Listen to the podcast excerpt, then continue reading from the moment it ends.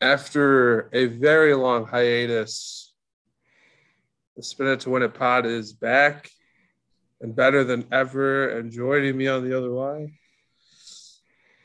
you might know him as AKA Yanni on Twitter, the wonderful David Yanarella. How are you doing, sir?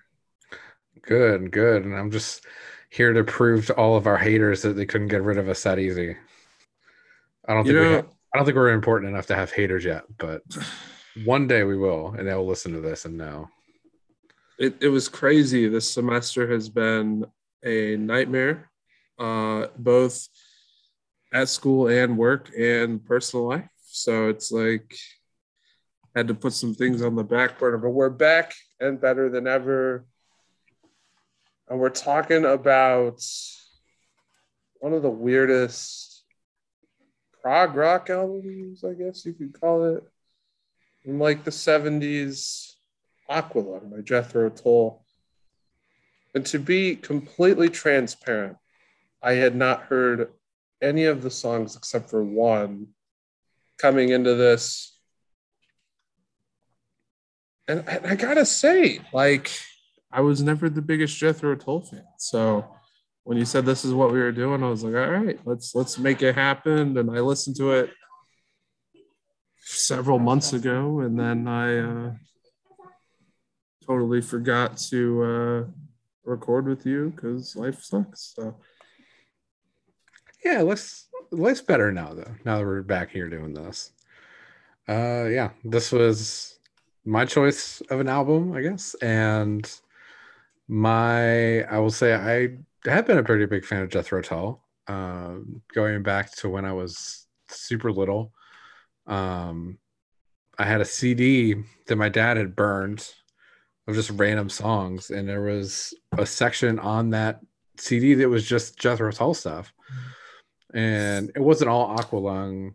It was stuff from this album. It was just a couple other songs, but that was really my first exposure to it and yeah, they just had a pretty big impact on me from my enjoyment of rock music, um, from musicianship. Like part of the reason I got into guitar is from Jethro Tull.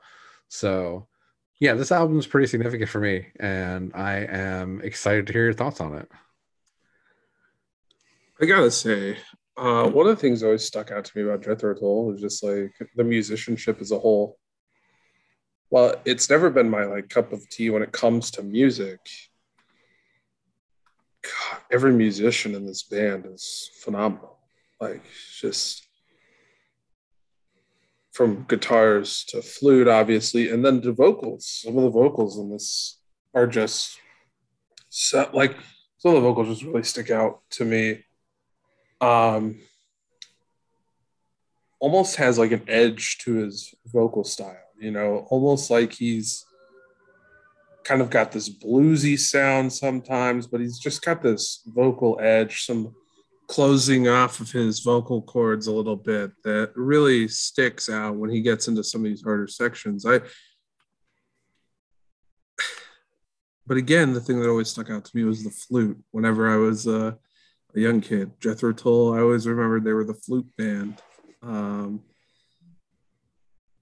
now, there are some other bands that I think are very famous for their f- flute playing. Um, the band uh, Focus, for example, um, the song Hocus Pocus is very famous for having not only a flute solo but also a yodeling solo. It's one of the funniest things I've ever seen performed live. Um, if you haven't watched the video of that, go check out Hocus Pocus by Focus performed live.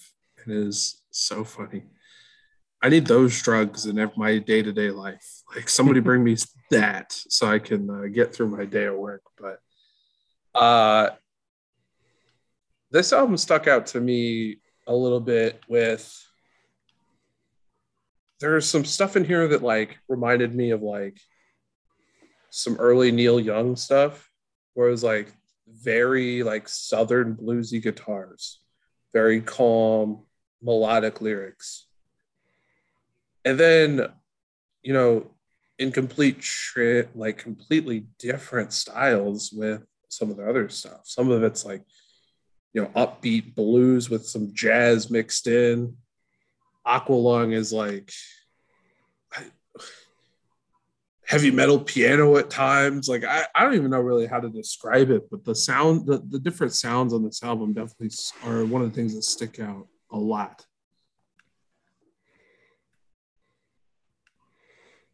Yeah, for sure. It's definitely a culmination of so many different sounds. And if you go and listen to some of Jethro Tull's earlier works, you can you get a lot of that blues influence early.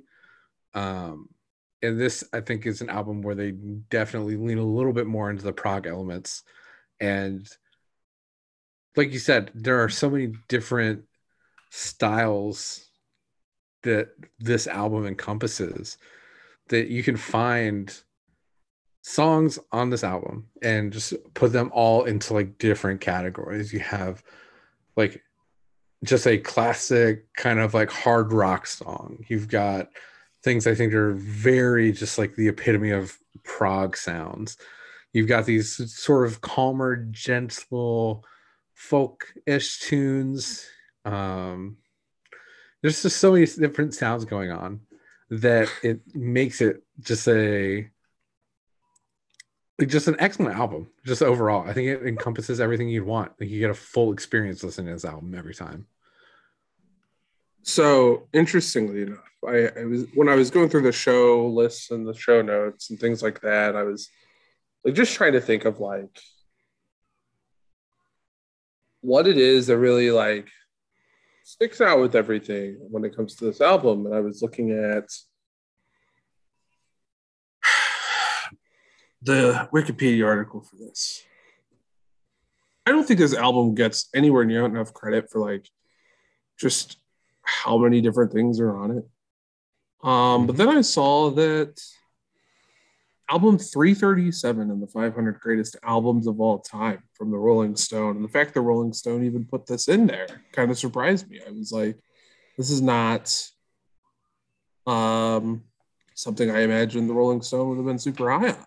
Uh, just because like it, its sales weren't great. There was really only one hit from the album that got substantial radio play. But then you look at all the other accolades. It's in the thousand and one albums you must hear before you die book uh, that came out in 2005. It's in the Guitarist magazine 2011 and the 20 20 greatest guitar solos of all time, ranked 20th overall, top 100 greatest prog rock albums of all time, according to Prog magazine in the UK. It is so intriguing.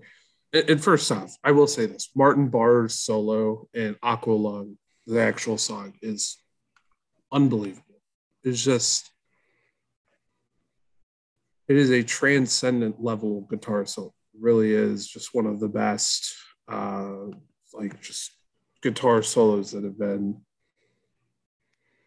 they've been played. Uh, and then of course you throw in the other things that get attached to this album, the artwork on it, for example, is phenomenal. Um, you know, depicting a very creepy old man, which that's what this title song is about. Um, it it really is like, and again, like I said, it just to me it doesn't get the recognition it deserves from mass media just because of all the encapsulated genres and things. So, yeah, I think part of that too is just the fact that Jethro Tull as a band has been around for so long is part of it. Where there are, I think they put out over 20 albums. Um, and people probably know, they might know a couple songs, but when you just got that large of a discography, people I think will kind of get lost in that sometimes. Like, I just imagine the Beatles if they had been making music for the past like the past 40 years. Like people would have been like, "Oh yeah, I know the old stuff," but they might not have had like that sustained impact. Whereas Jethro Tull, they were constantly putting out new stuff, so it's not reaching. It's not like they have like this one iconic album and then they stopped and people were kind of just keep going back to that one thing um, and i definitely agree. There's just so much excellent musicianship in this. And once we get into the specific songs um, definitely want to talk about some of that. But yeah i definitely agree. It's a album that i think overall does not get the respect it deserves but the people who do appreciate it have just a deep appreciation for this album and the impact that Jethro Tull just had on music overall, which was a big part of when they introduced the uh, Grammy for best hard rock or heavy metal performance. The first year, it went to Jethro Tull. That wasn't necessarily because their album was, you know, the best hard rock album. It was just you probably wouldn't have hard rock in the same shape and form as it was to the point where it could become a Grammy category if Jethro Tull wasn't out there playing these songs like Locomotive Breath, like Aqualung, like all these other songs they made during their time. And I know some people, some metal fans are get really upset about that Grammy, but you know, got to give it to them sometimes. Yeah, so this is the fourth studio album from the band Jethro Tull. Um, released March 19th, 1971. It was the first one with Chrysalis Records, uh, the record label Chrysalis, uh, based out of the UK. One of the things with Chrysalis is that, you know, they kind of like would only do like one album projects. They would not sign people for extended amounts of times. You'll see bands join and leave pretty frequently. Um, but you'll see, like, if you actually look through all the lists of the artists that have been there, Blondie's been on Chrysalis Records, and they've got a lot of these popular British groups. Um, you know, Joan Jett was there, Child's Play's been there. They get like all of these groups doing one, maybe two records in a five year span, but then they let them all go to other different uh, to all the other different recording companies, and what they're known for is just putting out the hits. So um, this certainly meets that criteria. Uh, if you think about prog rock and then Brit- you know British rock as a whole, uh, where this stands kind of the test of time with that. Yeah, one fun thing that happened between announcing we were doing this episode and recording it tonight is I was trolling through an auction website up here and actually came across a copy of this album, like one of the original, like an original copy, and went and picked it up. So now I have that. And I know I did that previously with the uh, Point of No Return episode.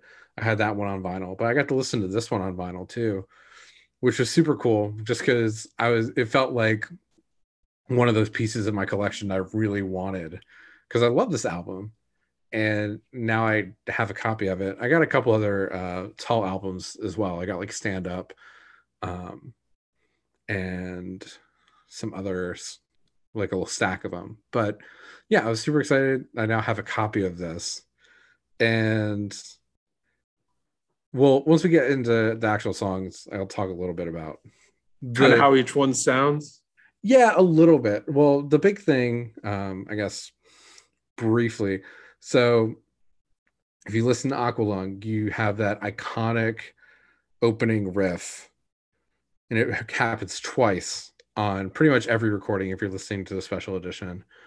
But on the album, the original album pressing, it only plays once so you kind of get into the song a little bit faster which only caught me off guard because i'm so used to listening to the remaster version but after that i really enjoy the original. I think it's that original vinyl still stands up.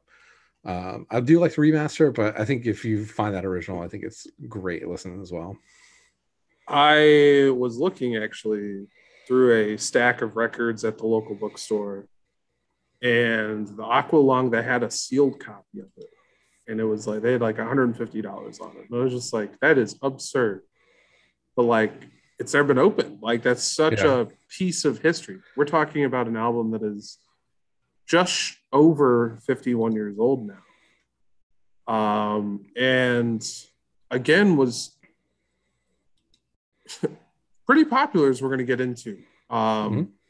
So let's go talk about that. Let's talk about the overall popularity and reception. Now, the song Aqualung has had many uh, Karens pissed off about the lyrics over the years, just strictly because of the nuance uh, and the, the the bullshit with the lyrics. I don't care. I think it's a great song, and this is a great album. So let's let's talk about the popularity here.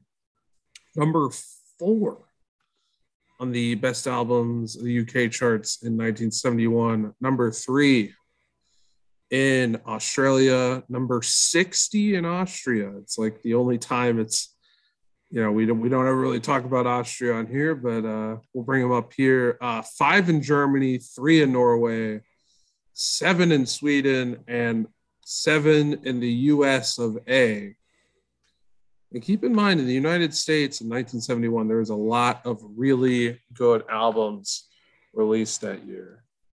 Uh, you know, I, aside from this, we're talking about who, the Who, Who's Next, Led Zeppelin 4, Tapestry by Carole King, Janis Joplin's Pearl album came out that year. Rod Stewart, Every Picture Tells a Story, LA Woman, The Doors.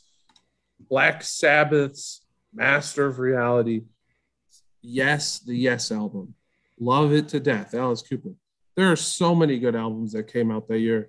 And this was able to get album number seven in the top albums of that year. And I think for good reason. I mean, I just uh, throw that out there. Um, overall, I would have expected it to be more popular in Austria, even um, as some of their later albums would pick up in popularity while they fell off in other countries. Um,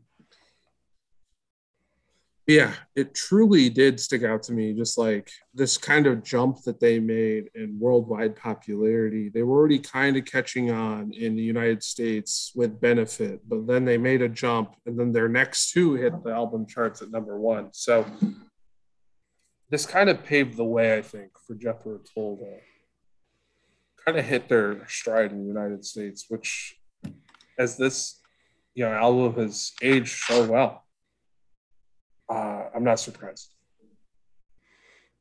Yeah, definitely. Um, it definitely lives up to that standard, I think, as it goes. And yeah, absolutely. So many other good albums came out that year. And this is actually they were recording alongside Led Zeppelin while they were recording Led Zeppelin 4. So like Imagine being in that room. Uh, yeah, that, was- studio. Um, I remember listening to an interview with Ian Anderson and him mentioning that where they were recording was recently converted into a recording studio. I think it was an old cathedral or something. And they got the larger room and Led Zeppelin got like a smaller room.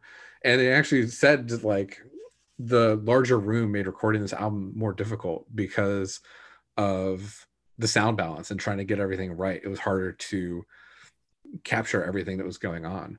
Um, so like even going through all those issues, being able to um, have this album turn out and become the I would say masterpiece. I'm obviously a little biased, but having this album come out the way it did and become this like hard hitting album standing out among that year that you've mentioned um, is huge. And uh, again, it's one of those like albums where it's like if you don't listen to it top to bottom, I don't think you can really grasp just how how big it really is. Like it's first off, the remastered version is uh, over an hour long. There's an interview at the end of it, like. But again, this thing stands out as just how crazy prog rock really could have been. and um, it really, you know, you had bands like Yes, uh, who is another just like really underrated band of the time, but without without this album, I don't know if prog rock really catches on as much as it does in the United States. Yeah, I think it's like definitely. I feel like prog rock sometimes is something you need to take in moderation, and this album does that well, where you break up the like super prog heavy songs in between. You have like a little bit more calming, relaxing pieces, so then you can get back into it. Because I'm if you just had all of the sort of heavy hitters on this album back to back to back, it would be it would be a lot. I don't think they were ready for that in 71. It's not like when we were talking about something like Nevermind, where you have uh, like a string of you have strings of songs on an album. There's like hit you back to back to back. But in the 90s, that's something you'd be a little bit more okay with.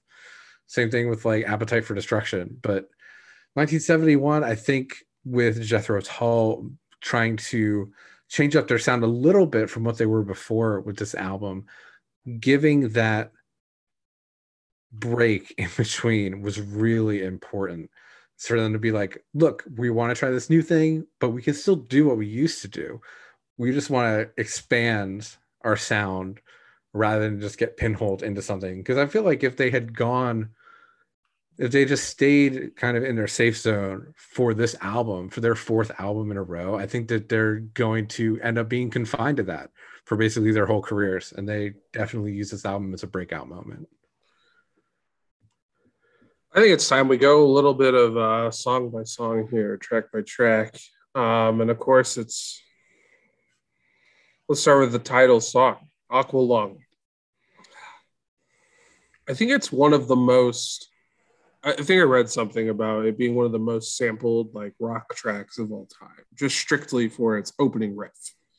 And I find that so fascinating how not even 10 seconds of a of a track can like it is one of the most distinguished guitar riffs of all time. Like it really is just like the opening of this is just you hear the first couple of notes, you know um, and there's several songs like that, but this one really sticks out to me. And again, the nature of the song itself, it kind of, again, it just kind of fascinates me how it, it just kind of fascinates me with like you know the flute solo in it and then the guitar solo that just kind of brings the whole song together and how there's so many different sections of the song i feel like it's written in like five or six different sections and then just slapped together mm-hmm. um, and that's another just really cool thing with this you know this group seems to be able to do so well is just they're able to just take songs and write sections of them and then throw them together and say, all right, this is what we came up with. Yeah, and this is definitely like I mean, we were talking about how Jethro Tull isn't known quite as um, quite as well as some of the other bands around this time. But the intro of this song was in Anchorman for Ron Burgundy's flute solo. Obviously, like I think there's part of that with the whole idea of Ron Burgundy playing the flute, probably inspired by Ian Anderson being kind of like a madman on the stage. But it is I remember the first time I watched Anchorman and he played that, I was like, I know that song. like that was like the, one of the coolest parts of that movie. Um, that's like something I can still remember. Like the first time I listened, uh, first time I watched it. It's also in um, Rock Band 2 and Guitar Hero Warriors of Rock. Like there's yeah. so many like different pop culture references to this song. And I, I find it so funny. Um, yeah. When you make it into Rock Band and Guitar Hero, then you know you've made it Absolutely. as like a song like that. You're a totally iconic status there. Um, but yeah, this was. I remember this song was one. I, this is like the first Jethro Tull song I really fell in love with. Um, it just gets you from the intro. And when I was listening to this like the first time, I was probably like six or seven. So I didn't understand the lyrics, but um, I just remember being like, that is like the coolest, that's like the coolest guitar thing I've ever heard in my life. And the first guitar solo I ever learned was Martin Barre's solo in Aqualung. Um, I remember just sitting in my room, just with my like super cheap little Epiphone SG special, and just trying to like bang out this guitar solo because like this is like the coolest guitar solo I've ever heard in my life. I yeah, this song is fascinating to me, and it really paves the way for the rest of the album. Like it it sets up the musicianship and like gives you what to expect. I think for the rest of the album going forward, and to transition into this, the the hard rock singing from Aqualung carries over into the next song in Cross-eyed mm-hmm. Mary. Yeah. Um, it's a very like angry, bluesy sounding voice, and the rest of the music around it adds adds that as well. Um, with one of the best flute solos I think I have ever heard. Uh, I think that's what stuck out to me is like the first like five or six seconds of this flute solo were unbelievable around the two 230 mark in the song. Um, it's just like it got me, you know, that's what got me hooked on this song. Um, but again, the the way that the, the style and the the lyrics of this one also keep keep going back to keep pointing back to Aqualung, and it's so funny to me. Um, yeah, the it definitely feels like it starts off the front half of this album is basically kind of it's making it's making like portraits. It's like character studies essentially of these different people. Like the song is all about Aqualung. You can get a very clear picture in your head of what this person looks like, even if you haven't seen the album art. And like when I listened to this, I didn't have the album art. When I saw the album art for the first time, I'm like, yeah, that tracks. Like that is what I would imagine uh Aqualung look like. And it definitely does a good job, I think. I know some people like the subject matter can be a little bit difficult for people to embrace when listening to the song kind of like the definitely like you know the fact that what he's doing. But the important thing to remember is that he's not like they're not portraying him in any sort of sympathetic light really when it comes to that. They're just like this is who this person is. Like this is this person's character. Like that is just there's not like a moral statement on that. That's just they're just describing what they say. Um and even when you get to the point where they're talking about they have the little the little bridge interlude with work is very acoustic and they're trying to the like um singers just trying to like you know calm Aqualung down like hey come with us we'll help you. Um you know even then you still like get the idea of like he doesn't want to be helped um it's definitely I think like a little bit of social commentary when it comes to um you know the issue of like you know poverty homelessness all these kind of issues.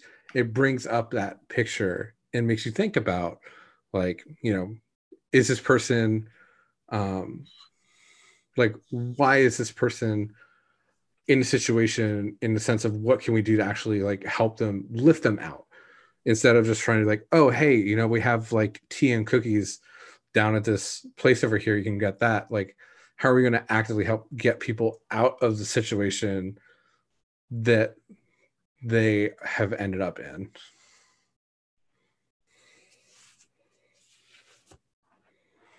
It's funny to me like i feel like this album is like a, a bard on a journey. Mm-hmm. you know like, whenever you're playing d&d with friends and you're the bard i feel like this is this is the the album of music you're supposed to come up with while you're running running around the you know slaying dragons and running through caves with your friends. Like this is it has some very folk music uh, built into this album, especially evident with uh, some of the slower songs. Like the next one, I, I find this fascinating how we go from like two very heavy, like hard rock sounding songs, and then we get to uh, Cheap Day Return and Mother Goose, and it slows down. And Mother Goose sounds very Renaissance fair esque. Like we're out here having a grand grand time with each other. All of us contracting smallpox because somebody, you know, or contracting the plague, like that kind of thing. I just find it like it's so strange, but like to go from to go from what we did with Cross-eyed Mary, and then just basically using like flute and piano from the end of Cross-eyed Mary to get to Mother Goose with a filler song and Cheap Day Return, I think was an extremely effective way to transition throughout this album. And they, they do this multiple times, as we're going to talk about. Yeah. Um, I definitely just, and um, we'll say a quick note on Cross-eyed Mary. Uh, similar to Aqualung in the sense of like, the band is not like trying to justify the character uh, or justify the actions of the characters in the song It's just supposed to be more of like a social commentary on society and like how society treats certain groups of people. Um, Cheap Day Return for me, when I was listening to it, was like, I mean, definitely as someone who like, um, has like had like you know family with like health issues and things like that the idea of like if you were like famous and like going to check on a family member and then the nurse just be like hey uh, can i get your autograph? Uh it's just like the absurdity of it um it just like you're not wanting to be in that in that scenario. You're not want to be you don't want to be a celebrity. You just want to be like a family member who's coming to check on somebody. And but it's hard to escape. Um and like just that like little introspective. It definitely brings you out of the whole idea of aqualung and cross-eyed mary. Um it's kind of more of a sobering moment to then bring you back into something a little bit more fun with mother goose because mother goose is this like very happy song you're painting very vivid pictures of all these different characters um and it's like it's just super, it's just a super fun song. Like every time I listen to it, I think it's just like you just like get like a little smile on your face and kind of like want to dance around a little bit because it's just super fun. Yeah, every time every time I listen to Jethro Tull, it just it reminds me of the it reminds me of the fourth Shrek movie. There's a scene where Rumpelstiltskin hires the the piper um, and he just carries around this flute that controls witches and ogres and like geese and shit. And it's so funny to me because like every time I hear a flute now on a rock album, all I can think about is the Pied Piper playing jazz flutes in the Shrek movie. It's, uh, so good. I I am intrigued with your thoughts about Wondering Aloud here. Again, one of the shorter songs of the album, kind of a transition. It has very Battle of Evermore vibes to me, like the Battle of Evermore Led Zeppelin song. Very soft, kind of just like a filler almost but also still plays a very important part to build up to the rest of the album. Yeah, I think it's like for me, when I listen to Wondering Aloud, it gives me this feeling of a little bit of like James Taylor or Jim Croce. Um, like it's very like like kind of this like sweet poetic romantic like kind of like love story thing going on um it definitely is a song like uh, when I was younger and like listening to Aqualung, I'm like, ah, I'll skip this. Same thing with like Cheap Day Return. It's like I, I don't want to listen to I don't want to listen to like acoustic guitar and weird like po pomy lyrics. Like I want the hard rock stuff. Give me the give me the good stuff. Uh, now, as a more mature music appreciator, um, I really like I like it. Um, it definitely feels a bit more like a poem that just has been given music in the background.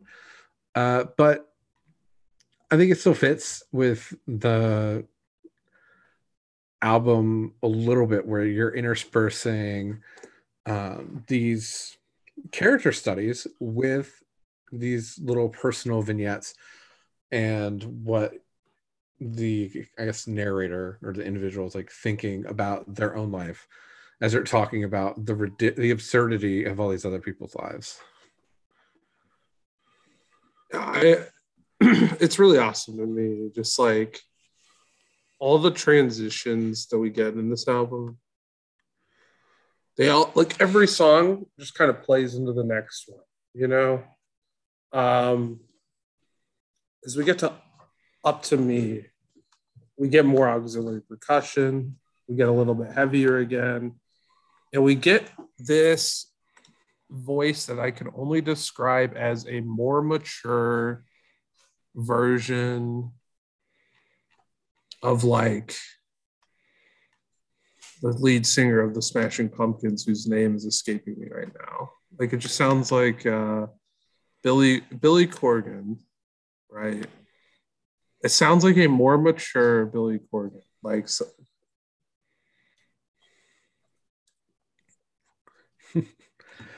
the um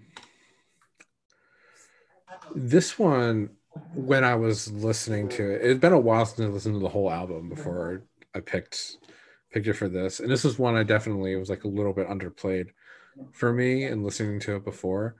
Um and as I was listening to it, it was just so it's so good. Um the first thing that really stood out to me was just the instrumentation of it.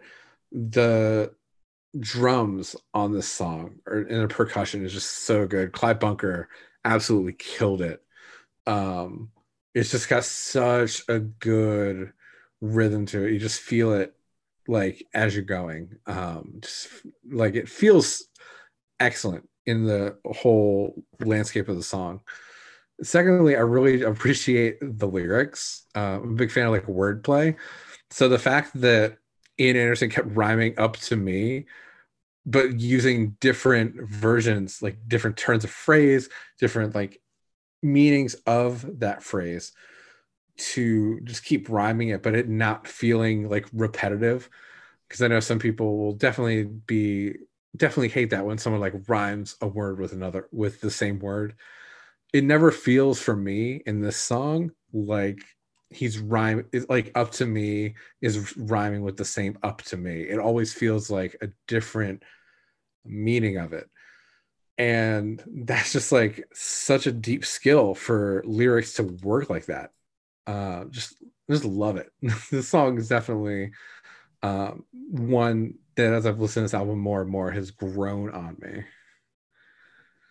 No i agree. And then and and again, this is, I think this is why, again, I'm kind of pissed off at like, you know, how much people dislike prog rock for whatever reason, because they're missing some very excellent, very excellent music in the, the middle of this album. Um, to me, the next two tracks, My God and Hymn 43, are the ones that people are missing out on the most. My God is a musical masterpiece. I want to hear this played by like a fucking orchestra. Like it's just like there's there's so much going on. It goes from like this peaceful, kind of quiet song, and then about two minutes in, the hard rock picks up. And again, if the flute in the middle that kind of bridges the song halfway through is phenomenal. And it closes out again pretty hard. Uh, and again, you kind of get that bluesy sound mixed with the folk flute, mixed with this kind of absurd bass line. Uh, one of the first bass lines in this that just like popped to me. Yeah, I think you definitely had it right when you described this as like a masterpiece song. It just feels like the mo it feels like the most important song on the track, which is kind of a little crazy to think about when you have Aqualung on the album Aqualung, which already was huge. Like you start off the album with that, but then starting off the B side with this and like flipping the album over, like or flipping the vinyl over and hearing the intro to this, I remember um just going through that experience. Like if you had just bought this album and you hadn't listened to it before if you're listening to the first time you finish up you finish listening to up to me. You had this first half of this album. Um, you've got all these kind of more upbeat songs a little bit. You have some like darker topics on there but it's still like you know like rock. You flip it over and then you start with this like very dramatic just plucking of acoustic guitar. And then it builds and it builds and it builds. And you get to this point where it just feels so dramatic. And you're just building up to when the electric guitar comes in. And once that happens it just everything releases. And it is just an awesome feeling. And definitely like still remember the first time hearing this song. You're just like you feel it in your body like this is something special. Um the flute solo in this is great. Um i love the chanting that happens as well because i mean this is it is like a riff on religion uh which a couple of the songs on this album definitely touch into And we're going to talk about it more on the back half of the album because the second half of the album deals with religion a lot and god. Um but definitely just brings that it brings me back to my music my music history classes learning about like all the different types of chant that would happen in the church. Um, and the sort of playfulness between the flute and the chanting on the recording is just so well done and so intricate. Uh, it's just mind blowing to me how good the song is from start to finish. Like you said, absolute masterpiece. And hymn 43 the same thing. This one feels like I am in church, uh, kind of wrapping up the day, right? Like we're just wrapping up mass, whatever. Somebody's like, let's play this contemporary Christian song a little bit faster, a little bit of uh, you know, kind of a soulful singing to start it off. And the piano, the piano licks on this, phenomenal. I really appreciate this song and its existence. Again, having never heard it coming into the first listen here. Yeah, it's I love it. It's just like and one thing that happens a lot on this album that definitely shows up in hymn 43 too is just all these little short outbursts of like improvisation um, you really get starting on like Cross-eyed Mary, where you get like little guitar licks and stuff. Like Martin Barre will just have like a measure or two just to like wail a little bit, do some like nice string bends. Um, and definitely hymn 43 has that. You got like the little flute sections, you got the piano, like you said. Um, and it feels to me like hymn 43 is just like this great sort of satirical piece like talking about like this is like it's a hymn in a sense but it's like not quite the kind of hymn that you would think about in church. It's very much um like talking about the issues of organized religion and sort of the fact of how jesus has been co-opted like the name of jesus has been co-opted for just awful, heinous things that have happened throughout history. You get a little bit of that. And it's like, it gives you a little chance for self reflection. It's like, okay, so is everything that the church tells me justified? Is like when people use religion to justify their actions, do we need to go deeper than that? Which definitely I think you should. You can't just rely on people to be like, oh yeah, you know, God told me to do this, whatever, stuff like that. Um, definitely like this song is another one. It, if you just listen to it, and this was one of the two singles from this album, I can I've never heard this song on the radio, but I would just imagine like hearing this. Uh, if they ever played it on like a radio station, I can imagine just like a pastor somewhere just like breaking the radio, like you're not listening to this rock music again. Be like footloose, like just like banning banning Jethro Tull from every radio station for heresy. Um, well, it, yeah, it definitely it. is heresy. Didn't you? Didn't you know rock music? It's always been heresy. Uh, I find this fascinating. Uh, back when I was still working in radio, we had all of our singles tapes, and I bet you that song's somewhere in the, the, the confines that radio station. Mm-hmm. And it's really funny to me because that's a very religious town that I was working in. But uh, I want to I want to keep going here. Um, Slipstream to me, again, is kind of almost lullaby feeling. Mm-hmm. Just like really soft, really quiet vocals little little strings in there. But the second most popular song according to Spotify for Jethro Tull is Locomotive Breath.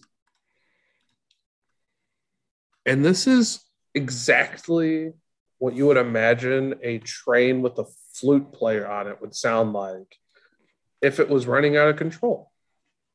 It's just gradually picking up speed, gradually getting more intense and the flute player is adding random interjections throughout the entire song. And I love it. It's just, it's awesome. Yeah. Locomotive Breath, uh, the other single from his album, um, was reading, I read a little bit of an interview, I believe it was Martin Barre talking about when they were recording this song, they could never get it to work as a group.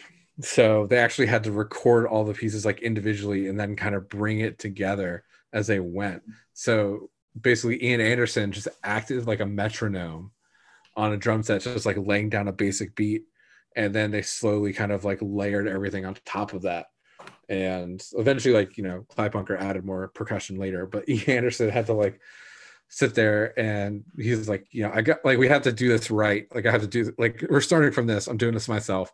And then add your part later.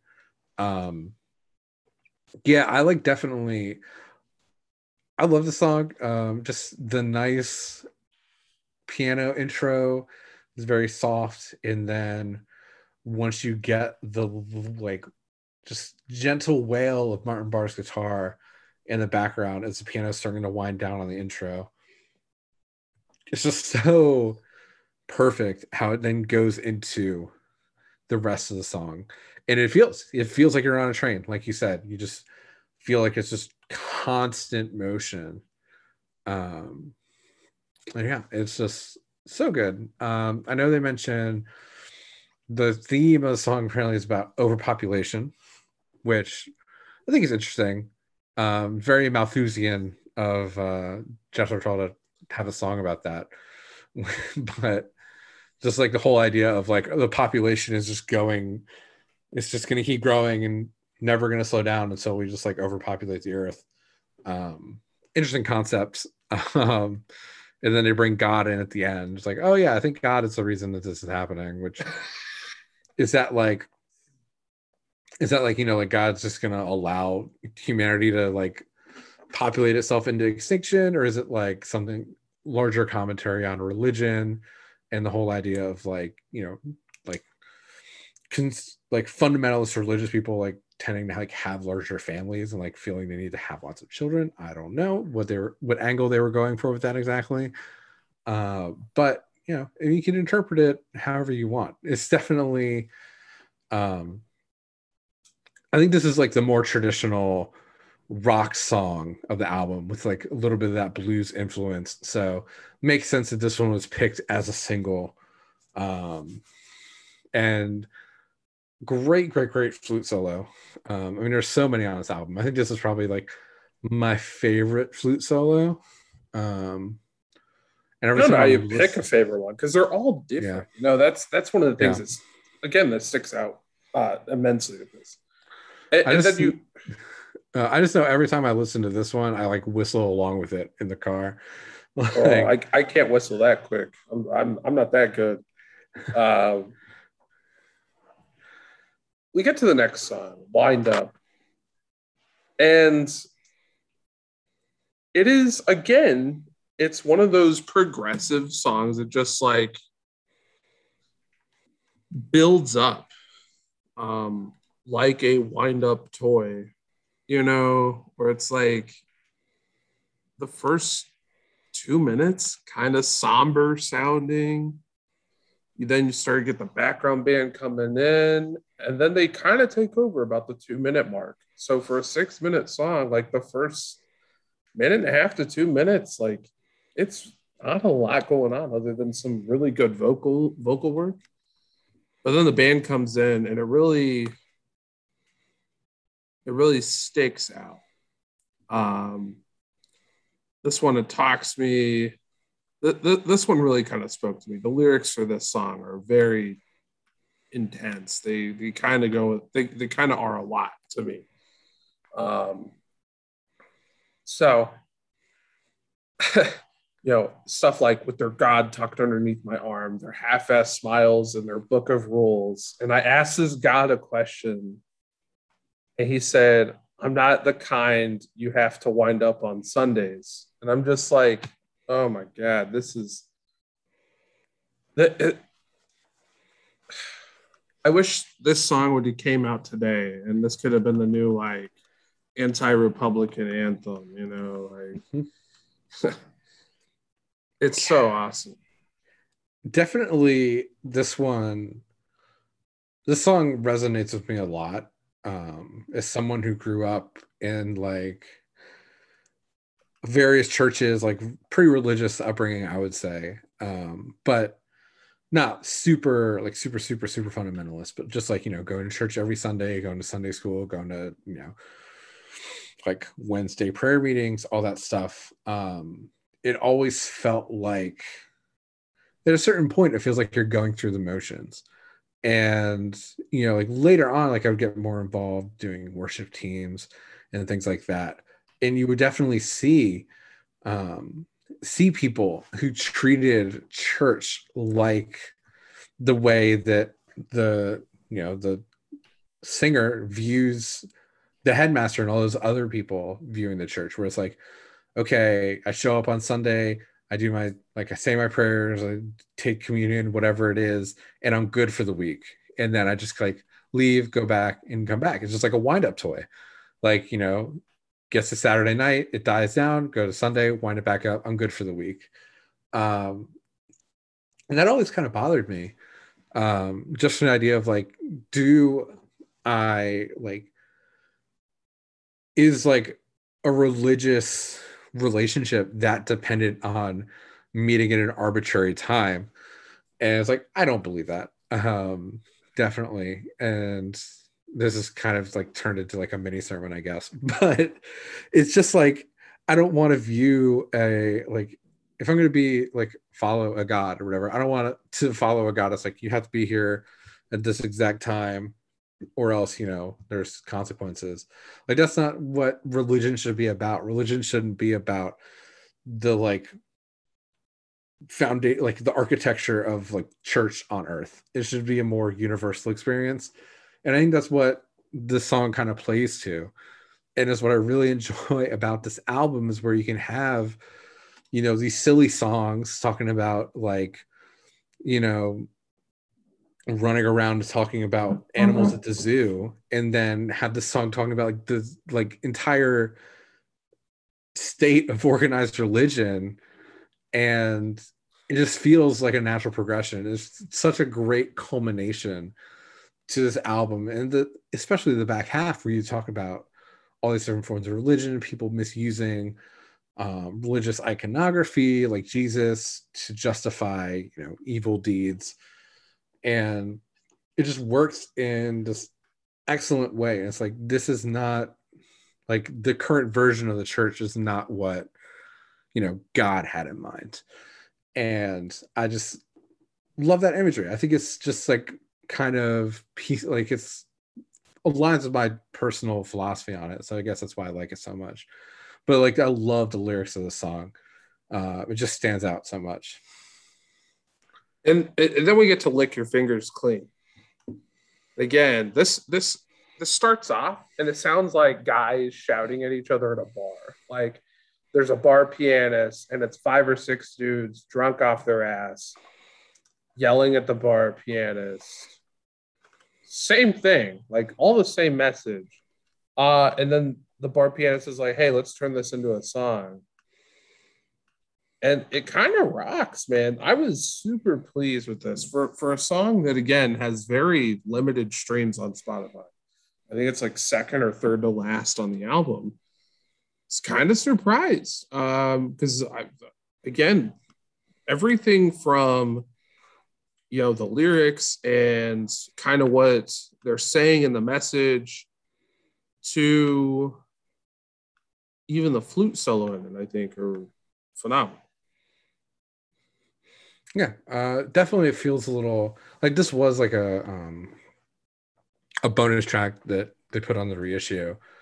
Um, so not on the original version of the album, but it definitely still feels like it fits. And I think that was part of their reasoning for adding it to the like remastered version was the fact that this was like the best logical fit in their um discography for this song. It sounds like something that would fit alongside like Mother Goose as far as um, musicality.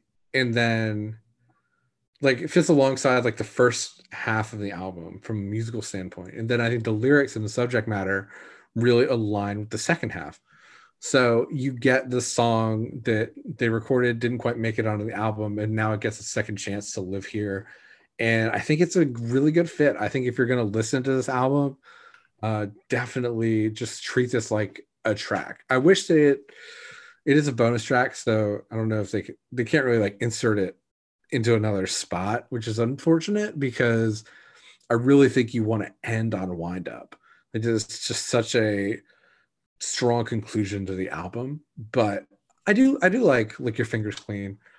Um, I just wish there was like space for it on the original recording, I guess, where they could have fit it in a little bit better. But Let's go into awards, shall we? This is uh again something we haven't done in a while. Uh, a little rusty in fact. Um, we'll start with this. What would you say are the best lyrics of any song on this album? Oh, uh, I was actually thinking about this. Um, I did a re-listen of the album the other day, um, and one lyric really stood out to me that I hadn't paid as much attention to before. It's in Wind Up. Um, and it is uh, I'd rather look around me, compose a better song, because that's the honest measure of my worth. And for me, that just stood out. Um, it's just like kind of like a powerful lyric, and it reminds me a lot of like other quotes I've had that I've used to like guide my personal philosophy on things um, just like about how you measure success, um, how you measure your value to the world or society or however, you know, just like knowing where your worth lies and how to like improve it, I think is just huge. Um, because you know you get like one one shot at life, so you want to make the most of it and maximizing that, like you know, writing a better song, putting your best work out into the world is super important. Uh, if I had like a runner up, like honorable mention lyric, um, this one isn't quite for impact, but just like I guess aesthetically pleasing. Um, in Aqualung is Salvation a la mode and a cup of tea. Just that line always gets me. Um, it's just so so nice. Like I don't know. This was a tough one. There's a I, I, first off, I love the lyrics in Aqualung. Like I just I've always loved that song, and I the lyrics after like hearing it, hearing the lyrics with the song and reading the lyrics, it's like I really love that. But I think mine are going to come from hymn 43. Mm-hmm. Uh, if Jesus saves, well, he'd better save himself from the glory, glory, from the gory glory seekers who use his name in death. Holy shit. If that doesn't talk about what is fucked up with the world of religion and politics in the United States, I don't know what does.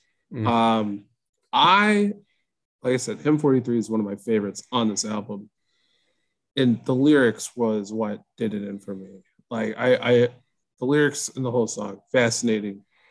It really reads like a Shel Silverstein poem to me in my brain. Like I mm-hmm. I imagine opening where the sidewalk ends, and this is somehow inserted randomly in one of the pages. Um, obviously, they wouldn't because he was not a very um, political poet, but this reads like a Shel Silverstein poem, so it adds like a whole extra like layer to it.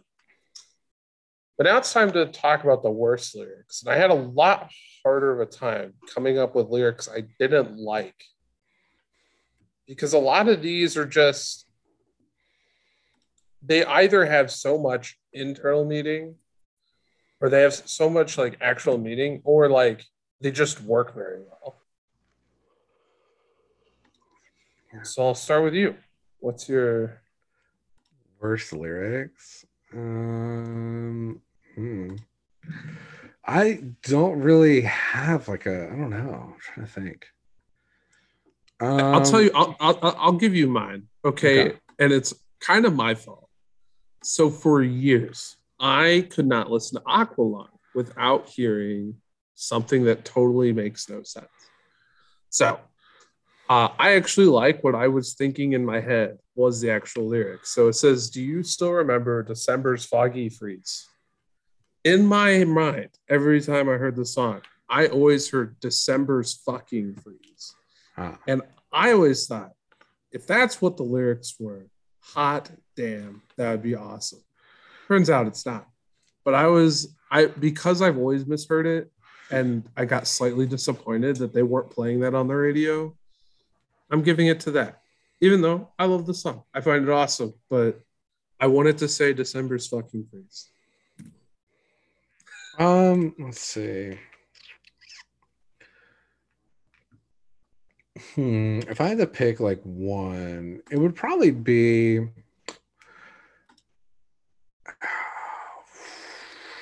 It's tough. It's tough. It, it really um, is. Because like that, uh, it's. I think it would probably be, and it's one that I understand. It was like one that messed me up when I was little, I guess, when I was listening to Aqualung a lot. Um, but it's like when the flowers bloom like madness in the spring. I was like, that's.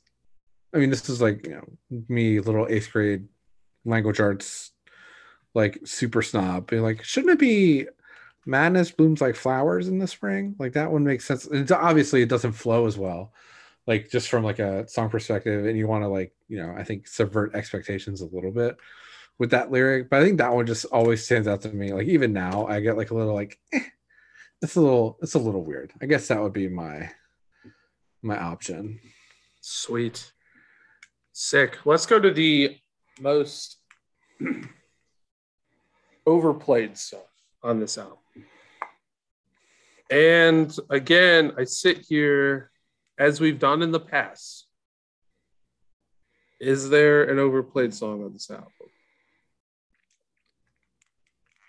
I mean, I'm gonna say no, but you know, we gotta we gotta make good got good podcast here, so we gotta choose one.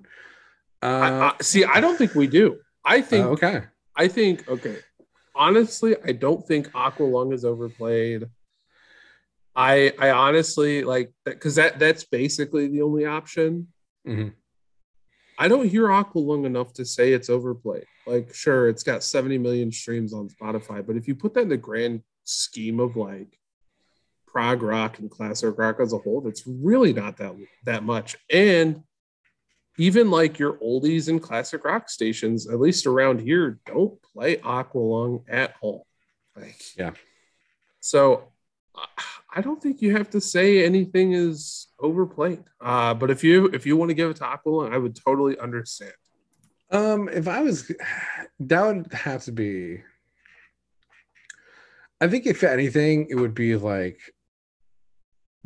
I would be saying it's just like overplay. Song is like overplayed relative to like the other songs on the album.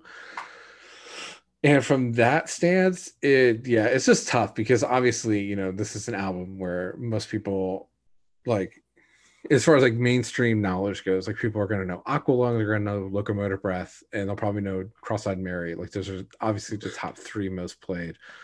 Um, and I don't know if Cross-eyed Mary is like significantly better of a song than the other out the other songs on this album that aren't played nearly as much. Um, so I think actually like yeah, there's just like it's tough when there's like three songs on here that are played so much more than everything else, and it's not hitting the same sort of like level of cliche as some of the other uh albums we've done where it's like this song is overplayed. So yeah, if we are okay with just not choosing one, I'm just not going to choose one. Yeah, I think I think I'm fine with that. But now it's the hard part. Choose an underappreciated. song. Um, The whole album. I mean, like yeah, there's a lot. If I had to pick one specific one for me, it would be up to me. Um, just because I think that's a song that could theoretically, I think, see like play on like a radio station. I don't know. It's like tough. It doesn't quite fit into like, you know, the classic rock genre, I guess. But it's like it's short. It's like got like a good length for a single. Um I think it's one that if people heard it, they would really appreciate it. And I think it's just a song that peop most people don't know exists. I'm gonna go with Hymn 43, Mhm. just solely because of the call and response with the flute and the guitar in the middle of it. I I love that part. It's so awesome. Um, and, and the lyrics again, I, I I think are so powerful in this that it's just it really like sticks out. And I think if I'm gonna pick a honorable mention for this one, it's gonna be Wind Up. I just think that it, even though the song's six minutes, it, it it is a six minute masterpiece of just like everything you want in a prog rock song. It, like you can even throw My God in there. Like just like there's a lot of really underappreciated like masterpieces on this album. Um, I think My God is the route you want to go if you want like the full the full prog rock experience though, for sure. Yeah. So we got three more awards here. Worst song of the album. Or maybe the song that doesn't fit the most. Now we could just easily say it's the the song that gets added in the remastered. If you want to add "Lick Your Fingers Clean" and say that's it, I could see that. I could hear that argument. I think mm, my choice. No, I, my choice will be Slipstream. Um, mostly because I feel like Slipstream felt more like it would have been okay on like the A side. Um, just because like it definitely it breaks up the B side of the album a little bit, but I think you have such a I think you have a strong conclusion on the B side. If you wanted to kind of keep building up to that point, you could definitely do that. Um, and Slipstream just feels like a lot closer to like Cheap Day Return, um, Wondering Aloud, obviously. Um, so I think it just might be like it's a little bit of a placement thing for me. Um, it feels yeah, it just feels out of place on the B side of this album, and I don't think it's bad. It just feels more just like similar to Cheap Day Return, Wondering Aloud, more just like poetry with um, musical accompaniment accompaniment in the background. I think I'm going to agree with you. I don't like agreeing with you because, like, I obviously want to give people more, you know, clashing content. But Slipstream kind of feels like it should just be the intro of one of the songs on the A side, hmm. uh, where it could have just been added in either at the beginning or the end of a song, and it would have been perfectly fine. Um, Rush had a tendency to do this too, where they just randomly add tracks that are a minute, minute and a half long, and they just that, hmm, that could have just been an intro. This is hmm. one of those where it's like this could have been an intro, or it could have just been like mixed in with a song. I think it would have been really good, but it it doesn't fit on the back half of the album because it th- this back half is so much about religion. I think if there is a two minute song you want to throw in here about, um, you know, why are religions always asking for money? something like that. Uh, make a lot of sense, but I'm going to agree with you. Slipstream does not fit in on, like I said, should just be an intro for another song. Here's another hard one. What is the best song of this album? Uh, that is. Hmm. it's tough. Um, so I think that it's like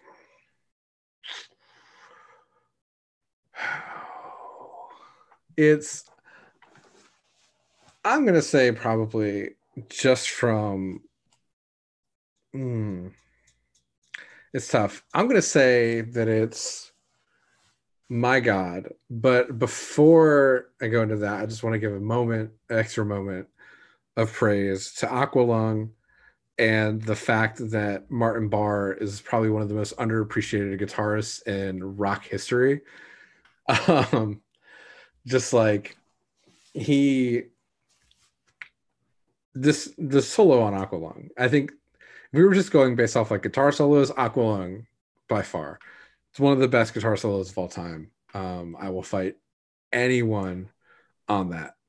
Um, it's just like simple. It's like simple to play. Like I mean, I learned it when I was like probably like 14 or 15, but it's got so much energy and power behind it.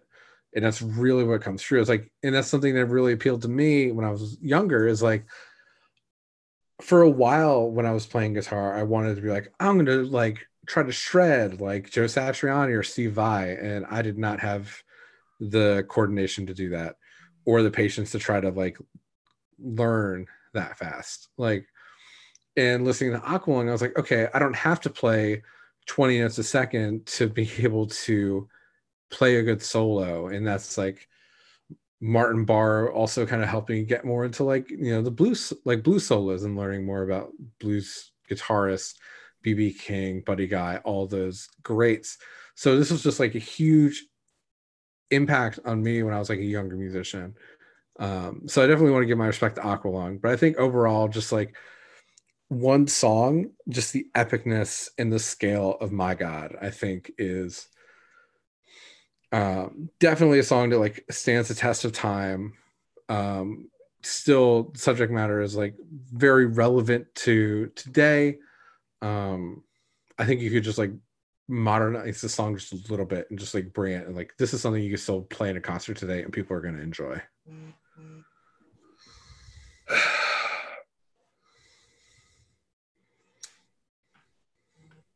I have thought about this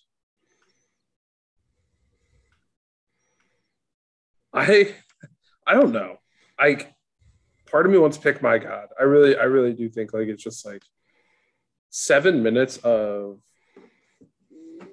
a lot. Like, I don't know how else to describe it. It's just there's so much going on. But it's all like the acoustic guitar at the beginning is so damn good.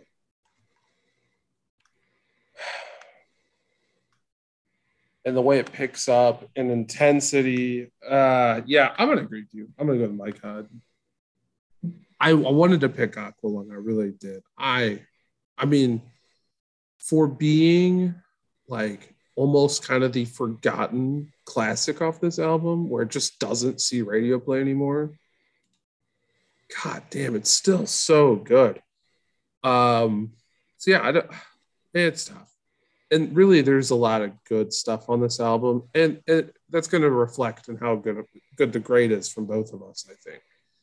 Uh, I really like Mother Goose. I love how Mother Goose is just kind of this really silly, like, oh, I'm at a Renaissance fair kind of sound to it. I love that. I think it's awesome. So I think there's a lot of just like badass songs on here, but I'm gonna go with My God. Again, it's just like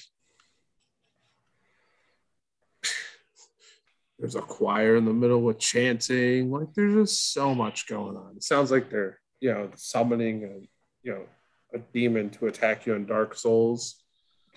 like I, I fucking love it. It is awesome. And, and again, it's just like and the flute adds so much to it, man. It really does. So I yeah, I'm gonna go with my God. I'm sure people wanted more discourse between our two picks here, but it, I think it's just so hard to argue. But now I've left everybody in suspense, and I'm sure people are wondering, well, what are you gonna do next time? We gotta grade it. Oh yeah, you're right. Well, before we do that, let's give out a grade. We'd leave people even more suspense if we didn't do oh, a grade. Oh man, that'd be so awesome. God. Uh yeah, let's give it a grade. I'm gonna give it an A minus.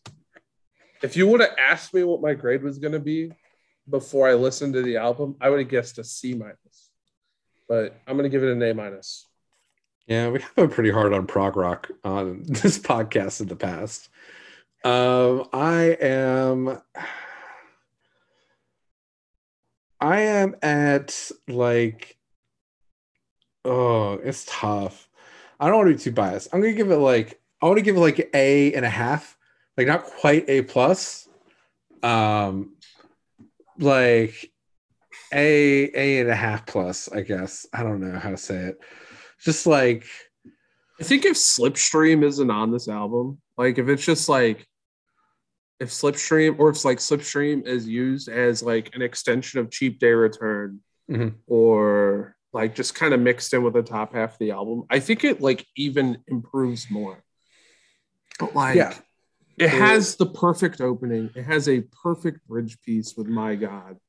And and Wind Up is one of the best prog rock album conclusions that I can think of off the top of my head. It really is like it, again, assuming we're cutting lick your fingers clean, it really does wrap up the front side of the album or the back side of the album perfectly. So Yeah, I think it's just like such a it's an iconic album. It's something that like paved the way for the future of Jethro Tull. This obviously like if this album was not the way it was, we probably would uh, not have gotten the past 50 years of Jethro Tull.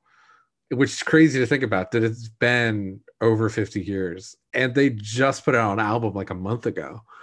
Um it's the lineup's a little bit different now. There was a um there was an unfortunate split between Ian Anderson and Martin Barre, but um they're still they're still releasing new songs in 2022. This band that started in the 60s, which is just incredible to think about. Um and it's like having a career that spans that long is iconic. And it's like, you know, think of the other bands that have been around like that. Like there aren't many, and most of them are like household names. Um Jethro Tull, I think, is not doesn't have that same level of recognition. And it's just unfortunate. I think that uh they definitely um i think a lot of people will probably only know them as oh that's the band that did aqualung or this is the band that beat metallica for the metal grammy and that's all they're going to know. Um and there's just so much more than that. Um if you like listen to this album a lo- like before listening to this episode um if you're going to listen to it now that you've listened to the episode whatever your thoughts are i would definitely just go recommend listening to more of their stuff. Like i'm giving this i'm not quite giving this one an a plus because personally I don't think this is my favorite Jethro Tull album.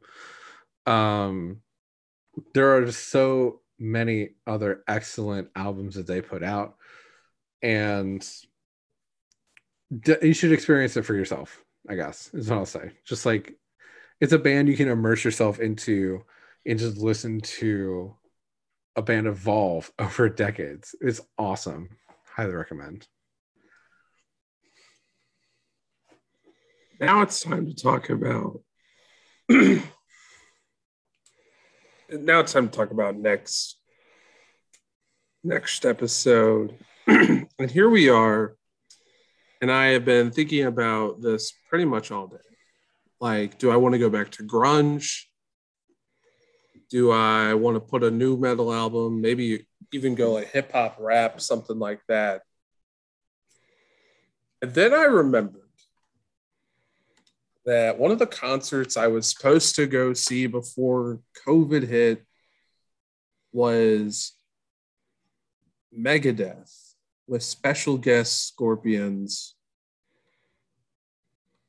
And I thought, you know what? Let's do it.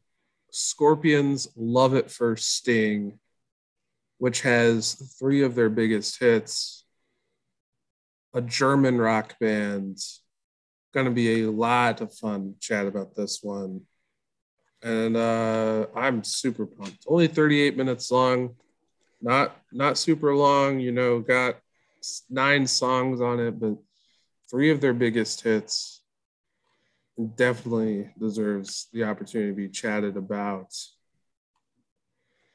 But yeah, that's going to wrap it up, man. Uh, it's been a pleasure getting to uh, record with you yet again after a decent hiatus, and we'll uh, hopefully keep our fans entertained with our discourse when uh, it comes to this when it comes to Scorpions. Love at First Sting and. I gotta say, man, I wasn't super high on Jethro Tull coming in, but I'm definitely gonna be spinning some more Jethro Tull in my free time. Um, I was again not expecting to be super high on it, so here we are, and uh, I gotta say I'm pretty pleased. So Definitely. I'm glad I could convert more people over to, um, well, finally enough, talking about all this religion stuff with the album, The Church of Jethro Tull. Um, like, definitely, yeah, go check it out. Um, and if you just like, if you want to go listen to something, if you like, if you liked Aqualung and you want to listen to more stuff like that, I highly recommend Stand Up. Um, that's another one of their early albums that came before this if you want to listen to like what they listen to sound like now, they just released an album called The Zealot Gene, which is different but still really good. You get a much more mature voice from Ian Anderson, which is just crazy to think about that he's been singing for almost 60 years. But um yeah, definitely go recommend those. Um and we'll be doing something completely different next week. So be looking forward to that. Yeah, it's uh it is definitely like one of those crazy like totally just like hit a wall with things. Um, it feels really good to be back, you know. Um, so be on the lookout. We'll have more content coming up. I know my my dad is super excited to listen to our thoughts on Jethro Tulls. That's one of his favorite uh, groups from when he was growing up. So, without uh, further ado, thanks so much for listening, uh, wherever you are, and supporting us through our long hiatus. Uh, if you've been listening and checking out our previous content, we we can't thank you enough for that, and uh, it means a lot. And uh, well, yeah, let's get the ball rolling again, so you guys can start hearing us once more.